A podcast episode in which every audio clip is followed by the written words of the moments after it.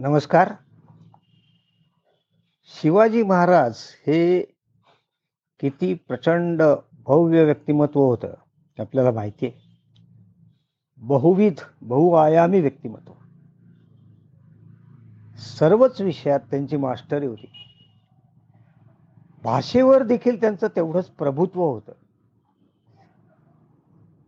त्यांनी पाठवलेली पत्र आपल्याला उपलब्ध असलेले त्यांचे भाष्य. यावरनं असं लक्षात येतं की त्यांचा भाषेचा दर्जा किती उच्च होता आणि सूक्ष्म होता हे लक्षात येतं. त्यातलीच ही गोष्ट. त्यांच्या राज्याभिषेकाच्या वेळेला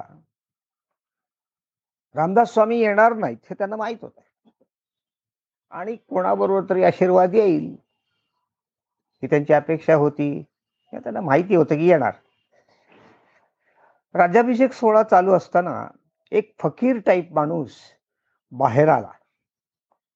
आणि त्याला पहारेकरांनी रखवालदारांनी अडवला. त्यांनी सांगितलं मला महाराजांना शुभेच्छा द्यायच्या आहेत. तुम्हाला जाऊ द्या आतमध्ये. ठीक आहे चार रात्र कोंडाळं करून त्या पहारेकरांनी त्यांना आत आणलं आणि ते त्यांच्या कोंडाळ्यातच सिंहासनासमोर फकीर आला. त्यांनी महाराजांना सांगितलं महाराज आजच्या या शुभदिनी शुभप्रसंगी मला तुम्हाला शुभेच्छा द्यायच्या आहेत पण त्या काव्यपंक्ती चार काव्यपंक्तीत द्यायच्या आहेत.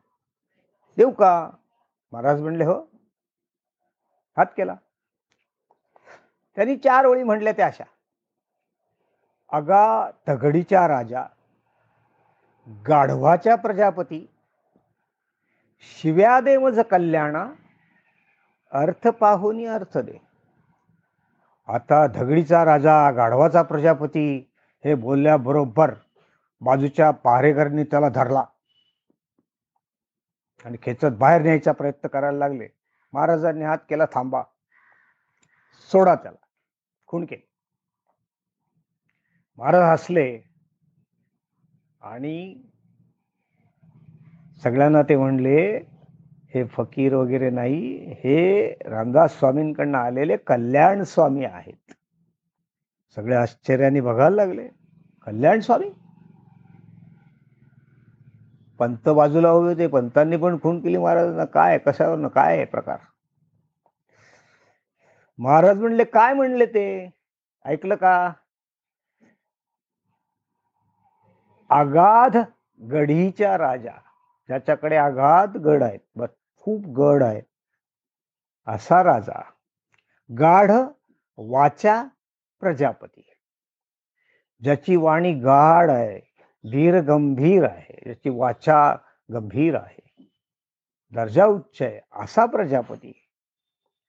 शिव्या कल्याण कल्याणा. रामदास स्वामी कधी कधी मला शेवबा म्हणत कौतुकानी लाडानी त्यातला जा शिव्या शब्द शिव्या म्हणजे शिवबा.